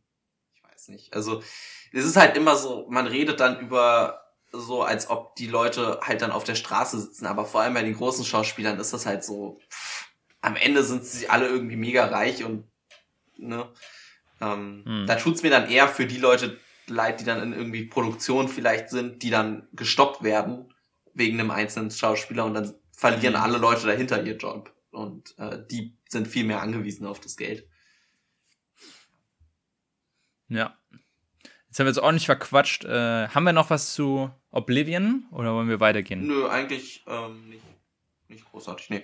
Genau, können weitergehen, können zu Arrival. Arrival. Ja, genau. Und zwar kommen wir jetzt zum nächsten, pass äh, so passende Überleitung zum nächsten äh, Sci-Fi-Film. Auch wieder geht um Aliens und um den First Contact, wenn man so will. Arrival von Denis Villeneuve, den wir jetzt vor allem durch Dune alle kennen. Und das war ähm, ja sein erster Sci-Fi-Film, das Genre, wo er sich jetzt mittlerweile so ein bisschen wohl, wohlgefühlt zurückgezogen hat. Der Film ist von 2016 und es geht eben darum, dass auf äh, ja, zwölf Orten äh, der Welt plötzlich äh, UFOs landen, von denen man nicht genau weiß, äh, woher kommen sie und was wollen sie, weil sie keinen wirklichen Kontakt erstmal aufnehmen. Und wir erleben die Geschichte durch Amy Adams, die ist quasi eine, eine ähm, linguistische Professorin, die hat also wahnsinnig große äh, Wissen, was äh, Sprachen angeht, Sprachentwicklung und halt auch Kommunikation mit fremdsprachigen Sachen. Und sie wird halt rekrutiert, um zu versuchen, eine Kommunikation zwischen den Aliens und den Menschen aufzubauen. Und der Film handelt eben davon, wie sie und ein Mathematiker, äh, gespielt von Jeremy Renner, zu diesen Aliens reingehen in dieses Raumschiff und versuchen mit denen zu kommunizieren und schnell herausfinden, dass es am besten durch Schrift geht. Und wir die Schrift von den Aliens, die halt so, so, so Tentakel, Oktopus-Viecher sind, aber mit sieben Tentakeln, ähm, und die schreiben anscheinend mit so Kreisen. Und das ist deren Kommunikation, ihre Schrift. Und es geht darum, wie Amy Adams versucht, diese Schrift zu entziffern und dabei deren Sprache lernt und auch lernt, wie diese Aliens überhaupt die Realität wahrnehmen. Ja. Ähm, wie, wie hast du den Film denn zum ersten Mal gesehen? Hast du ihn damals im Kino nee, gesehen? Nee, leider nicht. Also äh, es tut mir im Herzen weh, dass ich ihn nicht im Kino gesehen habe. Ich weiß gar nicht warum. Ich weiß nicht, wie, ob er in Deutschland einfach nicht so extrem stark gelaufen ist. Ich habe hier nur die weltweiten Einnahmen, da sind sie auch nicht erstaunlich hoch, deswegen mhm. ähm, ist er wahrscheinlich deswegen einfach an mir vorbeigegangen. Ich habe ihn dann irgendwann, als er noch mal im Streaming war, jetzt ist er ja nicht mehr im Streaming leider, ähm, zu Hause geguckt. Ähm, und war halt einfach dann weggehauen. So, also, ähm, mhm. weil ich halt einfach was ganz anderes erwartet hatte. Also, weil ich halt eher so ein, eher einen Oblivion erwartet hatte. Vom, mhm. vom Titel her, ne. Ich wusste nur, dass es um Aliens geht und irgendwie, die kommen auf die Erde und, ähm, ja, mehr wusste ich halt nicht. Und dann ist es halt irgendwie eine ganz andere, weil der, der quasi dieses Sci-Fi-Setting ja nur benutzt, um eine ganz andere Story zu erzählen, die viel menschlicher ist. Mhm. Und ähm, der kann sich auf jeden Fall mit dem, mit dem Besten aus Sci-Fi messen und der kann sich mit Dune messen, der kann sich wirklich mit, ähm, mit allem messen, was es so gibt. Äh, auf jeden Fall ein wirklich genialer Film. Ich hat er jetzt auch noch mal, ich habe ihn jetzt mit besserer Soundanlage, also mit Soundbar zu Hause geguckt und vor allem da hat er mich so weggehauen, weil ich das Sounddesign so genial fand in, und äh, äh, quasi da nur den richtig feiern konnte. Hm. Ja, ich weiß auch noch, ich habe ihn, habe ihn damals im Kino gesehen, 2016. Und ich habe gar nichts erwartet, weil ich kannte den Regisseuren damals, den Villeneuve, aber er war gerade, ich, ich, fand ihn sogar ein bisschen overhyped damals, weil damals hat er Filme gemacht, Prisoners, den ich, der, der ist sehr gut, das ist ein guter Film. Aber ich war nie der größte Fan von Sicario, den muss ich aber echt nochmal gucken, weil, ähm, also der habe ich beim ersten Mal schauen einfach nicht so überzeugt, aber der ist bestimmt richtig gro großartig. Und Enemy, habe ich schon gesehen mit äh, Jake Gyllenhaal, der, ähm, den ich tatsächlich nicht so gut finde von ihm. Und deswegen war ich so, oh ja, der Denis Villeneuve ist ein bisschen overrated, der Regisseur, aber hier sein neuer Film sieht ganz spannend aus, gucken wir mal. Also ich habe halt wirklich gar nichts erwartet. Dachte halt, ja, hier irgendwie Sci-Fi, Aliens, bla. Und dann sitzen wir da wirklich, ich und zwei Kumpels in dem Film und ey, ich war so weggeflasht. Ich habe null damit gerechnet, wie dieser Film wirklich, ich saß da am Ende in dem Film, äh, als der Film vorbei war, in meinem Stuhl und war so, Alter, ich kann gerade nicht aufstehen, wie großartig war das gerade, was ich gesehen habe. Dann halt auch wirklich, ich habe es im Zoopalast gesehen, also wirklich so eine riesige Leinwand, geiles Soundsystem und also das war eine meiner großartigsten Film äh, Kinoerfahrungen. Weil, wie gesagt, null mit irgendwas gerechnet und dann so weggeflasht werden. Also einfach fantastisch. Und es ist halt seitdem eigentlich mein, äh, einer meiner absoluten Lieblingsfilme, auch mein persönlicher Lieblingsfilm von äh, Denis Villeneuve. Obwohl ich seine anderen beiden Sci-Fi-Filme auch großartig finde, aber der, den finde ich irgendwie am rundesten. Vor allem halt aus dem Punkt, weil er nimmt sich eben sowas, was man aus Filmen tausendmal kennt, nämlich Alien-Invasion, aber macht es auf eine, erzählt es auf eine ganz andere Art, eine sehr realistische Art, eine nachvollziehbar, weil woran denkt man, wenn man an Alien-Invasion denkt? An Independence Day, man denkt an Mars Attack, man denkt an Men in Black oder so, also irgendwie Aliens, die die Erde angreifen und die Menschheit muss sich verteidigen und muss kämpfen und was weiß ich. Und hier kommen jetzt quasi mal Aliens, die uns nicht angreifen wollen, sondern mit uns Kontakt aufnehmen. Wer hätte das gedacht? Und vor allem, also was mir auch dann auch wahnsinnig gefallen hat, Aliens, die wirklich mal versucht wurde, sie so darzustellen, wie wahrscheinlich, also ich persönlich glaube schon, dass es sowas wie Aliens gibt aber dass sie quasi so sind, wie man sie in Film kennt, wo sie immer sehr vermenschlicht dargestellt werden, ne, mit äh, wie so kleine Marsmännchen und dann am besten können sie auch noch Englisch sprechen, das ist ja immer das Geilste noch. Und hier hat sich der Film wirklich mal überlegt, okay, wir nehmen uns mal eine, eine Lebewesen vor, was komplett unterschiedlich ist zum Mensch, also was einfach eine Art und Weise hat zu existieren, die wir uns gar nicht vorstellen können auf den ersten Blick. Und das hat der Film großartig rübergebracht, finde ich. Ja, genau, also vor allem was du meinst, dass die ganz anders sind, weil sie, sie denken anders, sie sprechen anders, wenn man es überhaupt sprechen nennen kann, sie schreiben mhm. anders, es ist irgendwie alles wirklich fremd, so richtig fremd. Ähm, und es ist halt nicht vermenschlich, wie du meinst. Das finde ich richtig mhm. interessant. Ähm, und dann nimmt er natürlich mit der Struktur nimmt einen halt dieser Film mit und ist wahrscheinlich einer der besten Twists die ich eigentlich so je gesehen habe. Also zumindest beim mhm. ersten Mal gucken, finde ich, deutet nämlich so wenig drauf hin, was dann am Ende quasi die Wahrheit ist der Geschichte. Weil du denkst halt wirklich, du fängst mit diesem Flashback oder na, Flashforward, mhm. ne, quasi an. Und, und dann projizierst du halt komplett auf, ähm, ich weiß nicht, wie sie heißt jetzt, also auf, auf unsere Hauptcharakterin, projizierst du quasi alles rauf mhm. und denkst schon, du weißt schon, warum ist sie jetzt so, ja, sie läuft ja so halb betrübt durch die Gegend und so weiter. Du denkst, du weißt alles. Und dann wird dir halt erstmal gezeigt, nee, du hast eigentlich keine Ahnung, was am Anfang passiert ist. Und das ist eigentlich alles andere. Ähm, das fand ich super cool. Einfach irgendwie so eine ganz andere Art von, von Filme machen dann irgendwie. Weil es gibt ja einige Filme, die mit dieser kontinuierlichen Struktur quasi brechen. Aber nicht auf so eine Art. Und vor allem nicht so, meistens ist es eher, dass der, der Bruch dieser Struktur nur für den Zuschauer ist. Ähm, hm. Aber hier ist er ja quasi bedingt durch den Film auf irgendwie eine Weise. Ähm, weil hm. halt sie quasi die Zukunft in einer Art sehen kann. Ähm, und damit macht es ja voll Sinn, auch wenn natürlich dieser erste Flash-Forward eher nur für den Zuschauer gedacht ist. Ähm, aber die späteren sind dann ja wirklich, quasi erlebt sie ja mit. Und das fand ich einfach super interessant. Und ähm, finde ich krass, da quasi drauf zu kommen und das dann trotzdem in sich stimmig ähm, vom Drehbuch vor allem hinzukriegen. Ja, das ist halt wirklich wahnsinnig beeindruckend. Ne, in gewisser Weise ist es eine Art von Zeitreisefilm. Mhm. Zeitreise light, aber eine, die man irgendwie nachvollziehen kann. Die für einen in der Welt schlüssig ist. Ja. Das ist halt irgendwie schon, also das, das, das, das ist halt dieses Konzept von, von Fremd, Fremdheit, die diese Aliens mitbringen, wie sie einfach komplett anders Zeit wahrnehmen im Vergleich zu uns. Was halt schon faszinierend ist. Und was halt auch wirklich uns herausfordert als Zuschauer zu sagen, hey, okay, das ist eine, das wären wahrscheinlich Aliens für uns. Das sind Sachen, die wir uns jetzt gar nicht vorstellen können. Ne, wenn wir uns Aliens vorstellen, dann sind es halt irgendwie äh, Menschen in irgendwelchen Alien-Kostümen oder Alf oder so. Ähm, aber in Wirklichkeit sind es wahrscheinlich irgendwelche Sachen, die gar nicht, die auf einer ganz anderen Basis einfach funktionieren, so, die gar nicht auf, die gar nicht feste Körper sind, sondern vielleicht einfach nur so Gaswesen oder irgendwie so ein Scheiß. Ja. Also irgendwas, was wir ja gar nicht uns vorstellen können oder die nur aus Gerüchen bestehen, was weiß ich. Und das halt wirklich, das ist einer der ersten, vielleicht sogar der einzige Film, der es jemals geschafft hat, diese wirkliche realistische Herangehensweise an außerirdisches Leben darzustellen. Und ich meine, klar, nicht jeder Film hat den Anspruch, sondern manchmal sollen es einfach nur Aliens ja, sein. Ja, wenn jetzt im Star Wars so ein Ding rumlaufen würde, dann würdest du so denken, mhm. dann würdest du halt, würde halt die Story keinen Sinn mehr machen, so, ne? Aber mhm. ja. Ja. Ja. Ein bisschen, also vielleicht der einzige, was man vielleicht vergleichen könnte, ist lustigerweise Edge of Tomorrow. Weil da gibt es, glaube ich, auch Aliens, die so ein bisschen Zeit anders wahrnehmen als wir.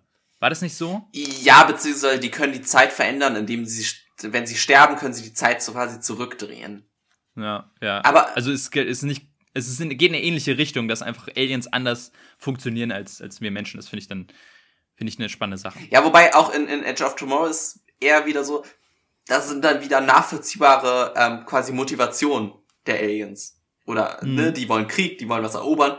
Und hier haben die ja so eine ganz andere fast selbstlose Motivation. Also nicht ganz selbstlos, weil ja quasi das Ziel dieser Aliens ist ja quasi, den Menschen ihre Sprache beizubringen, damit sie in 3000 mhm. Jahren, damit die Menschheit ihnen in 3000 Jahren helfen kann, um etwas zu verhindern, was irgendwie den Aliens passiert. Mhm.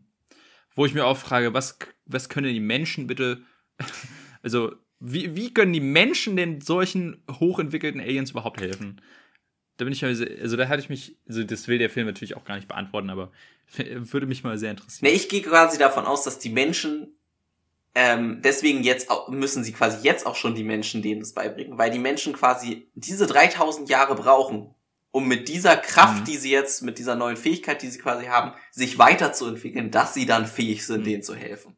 Ja, das, ja, das ist natürlich, ja, das stimmt schon. Ähm, das, ich meine, okay, 3000, 3000 Jahre ist natürlich dann auch generell eine lange Zeit auch sehr optimistisch, dass wir da überhaupt noch existieren. Aber ähm, dann, wenn wir quasi jetzt quasi die Sprache lernen, was wir dann in 3000 Jahren wahrscheinlich machen können, wäre schon, schon beeindruckend. Ne, ich, ich hätte ja die Hoffnung, dass vielleicht, wenn Leute aktiv in die Zukunft gucken können, dass sie dann vielleicht auch mal ähm, schlau genug sind, dann zu sehen, dass vielleicht man was tun könnte, um die Zukunft besser zu machen. Aber ja. gut. Äh, das, das ist die Lösung für den Klimawandel. Wir lernen einfach eine Aliensprache. Und dann wissen wir, was wir tun müssen. Das ist ja, finde ich, auch generell ein sehr spannender, ähm, eine spannende philosophische Frage, die dieser Film eigentlich aufwirft. Nämlich, wir haben es nämlich, also jetzt kommen wir wirklich ins Spoiler-Territorium, aber am Ende des Films kommt ja eben raus, Amy Adams lernt diese Sprache und wir lernen raus, dass das Kind, was am Anfang des Films gestorben ist, eigentlich ein Kind ist, was sie jetzt erst hat mit Jeremy Renner. Und sie vor der Geburt schon weiß, dieses Kind wird an Krebs oder an irgendeiner Krankheit sterben, das wird nicht genau gesagt. Sie weiß also, sie kriegt dieses Kind und es stirbt. Aber sie kriegt es trotzdem. Sie entscheidet sich dafür und am Ende ist das auch der Grund, warum Jeremy Renner sie verlässt.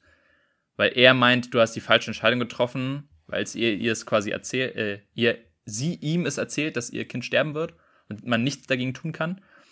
Und dann stellt sie eben die Frage, hey, ähm, wenn du dein komplettes Leben schon kennen würdest, würdest du etwas ändern? Und das ist irgendwie dann schon eine sehr spannende philosophische Frage. Zu sagen, hey, du weißt, woraus es hinausläuft, ähm, änderst du was? Das ist halt auch, da weiß ich gar nicht, welchen Bezug der Film ähm, da setzt. Weil ich weiß, ähm, ich hatte ein bisschen was zu durchgelesen, wie die Vorlage Es beruht ja auch auf, einem, auf einer Kurzgeschichte. Mhm. Und die Kurzgeschichte sagt quasi relativ äh, klar aus, du kannst quasi nichts ändern. Mhm. Also ist ja dieses Konzept von quasi, die Zukunft ist bestimmt und es passiert so egal, was du machst. Und der Film nimmt ja ganz klar, oder nicht ganz klar, aber zumindestens eher würde ich sagen, dass es, man doch einen freien Willen hat. Ne? Man kann was ändern, wenn man, mhm. ähm, wenn man was macht. Da ist dann halt wieder so, das ist halt dieses typische Zeitreisekonzept, was dann wiederum nicht funktioniert, weil sie benutzt ja zum Beispiel dann erstens mal wirklich aktiv diese Kraft, um quasi in die Zukunft zu gucken, um mit dem chinesischen General zu sprechen, damit er mhm. ihr sagt, was sie ihm damals gesagt hat. Das ist dann halt wieder dieses typische, woher weiß er denn, was er sie ihm gesagt hat, wenn es eigentlich noch gar nicht passiert ist. So, das ist halt, ja, das hat, hm, das hat sie ihm wahrscheinlich dann irgendwann gesagt, hey, du musst dann irgendwann auf mich zukommen.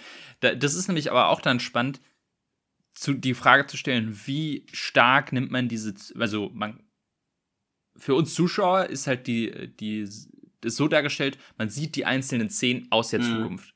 Aber ich habe eher das Gefühl, dass es halt gar nicht so krass ist, okay, du bist jetzt Amy Adams und du kannst quasi, wenn du deine Augen zumachst, siehst du irgendwie 20 Jahre in die Zukunft und siehst genau, wie alles aussieht, sondern es ist wahnsinnig vage. Ja. Und, und kannst gar nicht so genau, genau runterbrechen, wie es jetzt genau ist. Und deswegen ist ja in der Szene, wo sie tatsächlich die Nummer von dem ähm, Chinesen kriegt, auch erstmal total überrascht. So, Moment mal, äh, ach so, wie, was für eine Nummer? Ach so, und also es ist irgendwie so, sie macht diese Connection noch nicht sofort, dass sie damals die Nummer bekommen hat durch diesen Tag jetzt. Ja. Ne, und realisiert es dann erst in dem Moment. Und vielleicht ist es ein bisschen auch, also okay, sie ist sich offensichtlich bewusst, dass wenn sie dieses Kind kriegt, es wahrscheinlich stirbt.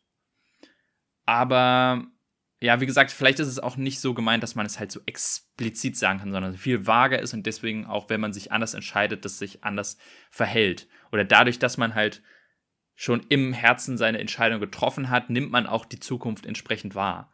Also, sie würde sie gar nicht wahrnehmen, so wie sie sie wahrnimmt, wenn sie sich anders entscheiden würde. Ja. Das ist natürlich dann auch hier, also es ist dann, das, das entscheidet dann, oder fragt, stellt dann schon die, die, die, den freien Willen in Frage. Also ob man sich spontan im Moment anders entscheiden kann, als es eigentlich vorausgesetzt ist. Das, das finde ich halt auch ja, so interessant, aber ich finde es immer wichtig, dass ähm, ich mag Filme wirklich nicht, wo gesagt wird, es gibt keinen freien Willen. Also das, das geht so gegen mein eigenes Grundkonzept, weil ähm, wenn, wenn in der Filmwelt quasi gesagt wird, es gibt keinen freien Willen, dann habe ich schon so das Gefühl, ja, dann sind ja alle Entscheidungen, die die Charaktere treffen, eigentlich egal. Hm. So, oder sie sind schon vorbestimmt und dann ist quasi auch jeder Sacrifice und jeder, jede Motivation quasi unwichtig. Deswegen finde ich es richtig wichtig, dass zumindestens er die äh, Lücke quasi offen lässt, dass es freien Willen gibt. Mhm. Ähm, und ich habe es auch so wie du eher so wahrgenommen, dass wir nur für den Zuschauer man wirklich diese Szenen sieht, sondern dass es eher so eine Art von schwammiger Erinnerung oder Traum oder so ist, die sie quasi mhm. hat.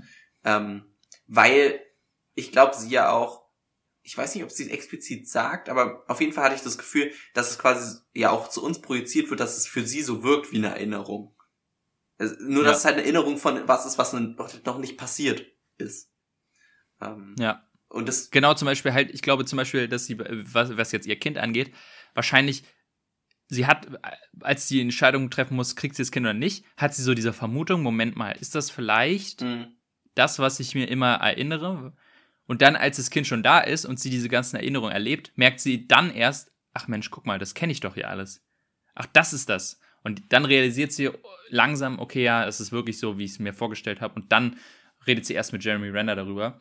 Also lernt quasi erst dann in dem Moment, wie dieses, diese Wahrnehmung von Zeit überhaupt funktioniert. Ja. Und das finde ich auch, es gibt ja nicht diesen einen Klick-Moment, wo sie dann von jetzt mhm. auf gleich dann die komplette Kraft beherrscht, sondern weil sie halt diesen Lernprozess in diesem, ja, es sind ja schon ein paar Monate, ne, glaube ich, oder mhm. durchmacht, ja. nach und nach kommt halt diese Fähigkeit und deswegen erst im Laufe und dann auch im Nachhinein, auch am Ende des Films, hat sie noch nicht komplett Kontrolle darüber, sondern es ist halt eher so ein Instinkt, so ein, ja, ein nächster Sinn, aber auch ein Sinn, der halt mhm. auch nicht perfekt irgendwie ist, sondern so ja. flüssig irgendwie übergeht.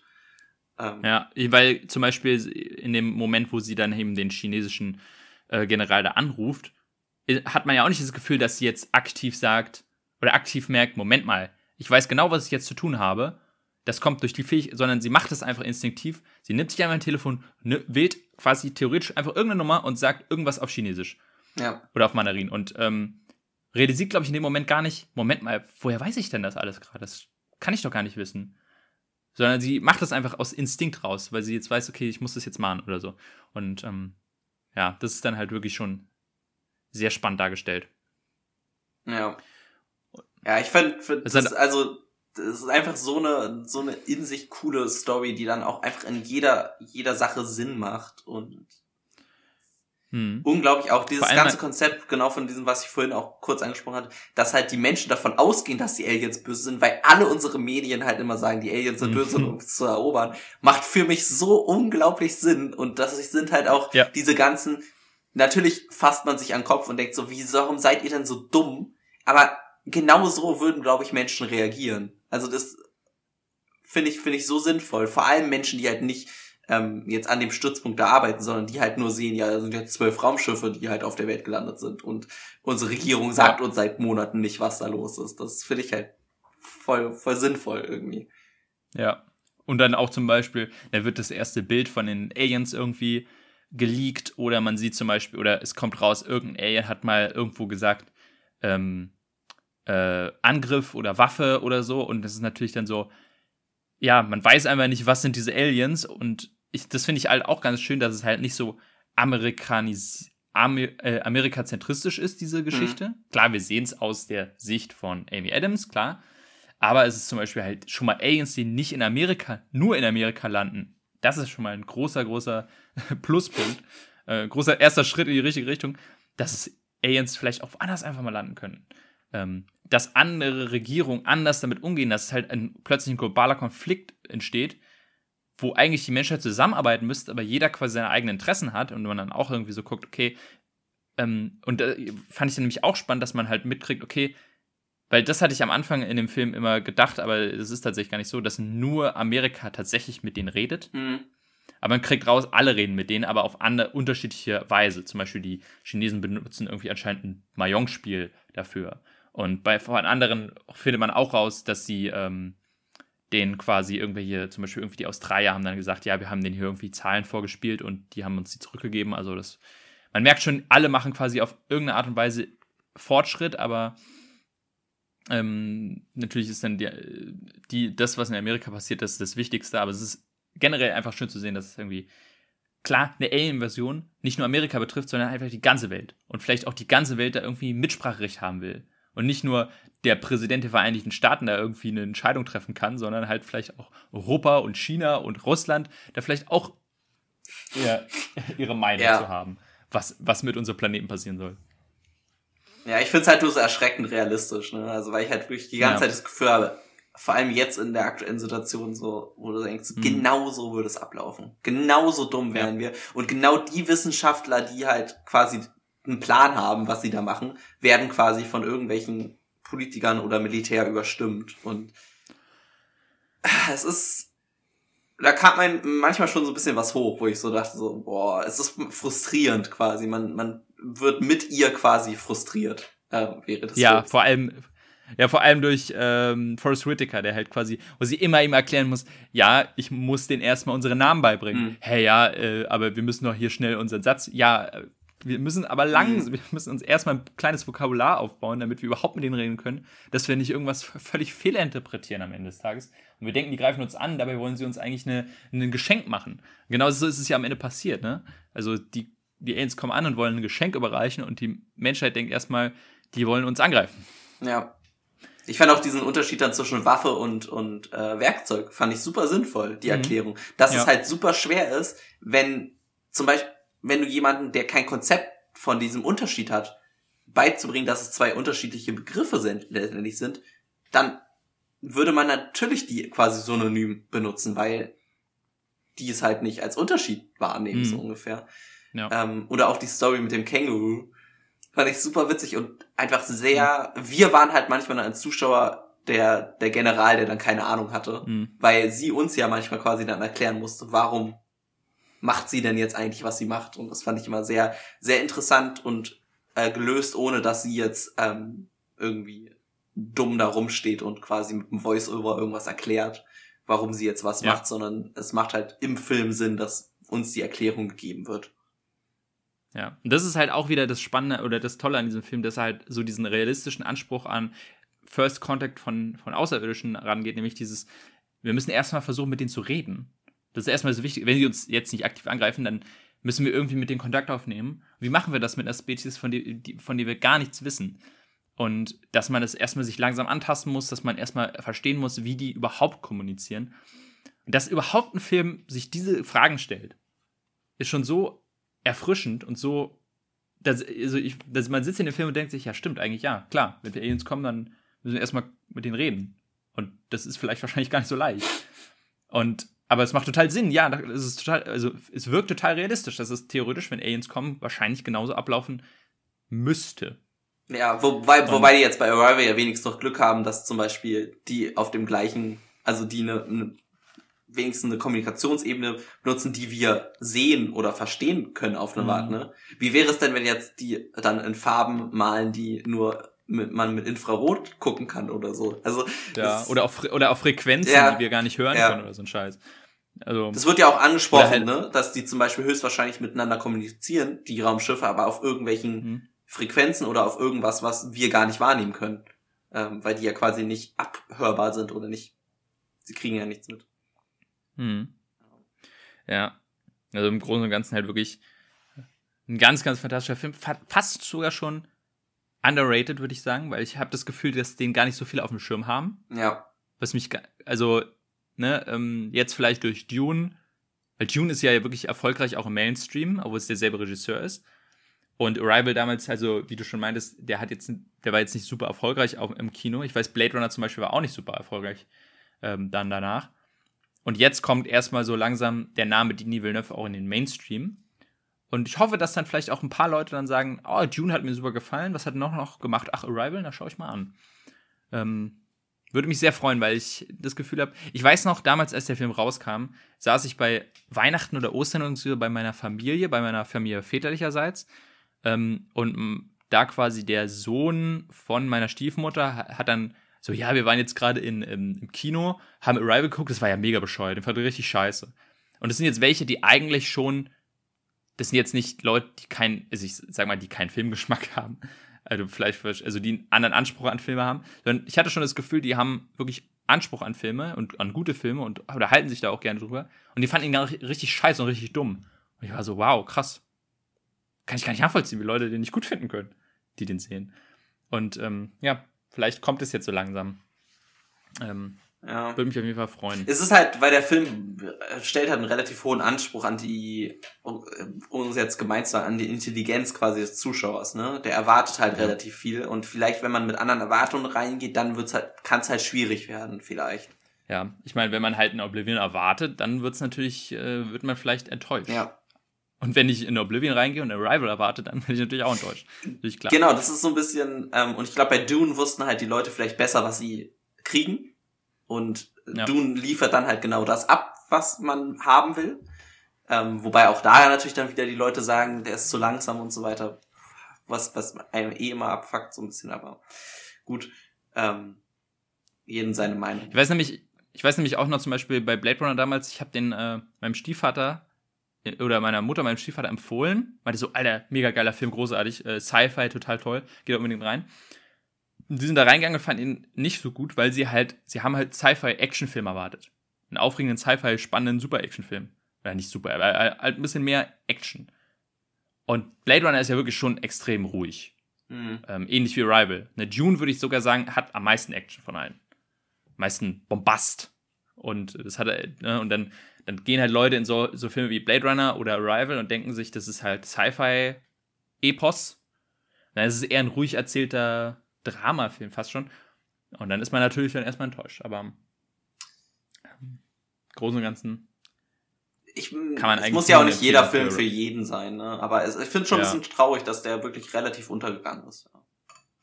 Ja, vor allem bei den Oscars ist Arrival auch, äh, hat auch nicht stattgefunden. Er hat viele Nominierungen, aber ein Oscar dann bekommen, ne?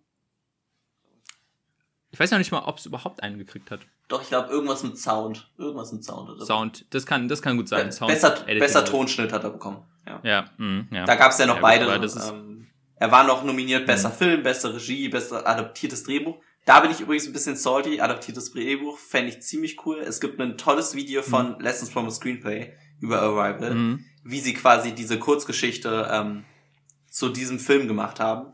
Und da haben die manche so intelligente Entscheidungen getroffen, finde ich im Nachhinein, dass das fände ich, hätte ich cool gefunden, wenn da einen Oscar für bekommen haben. Aber gut. Ja.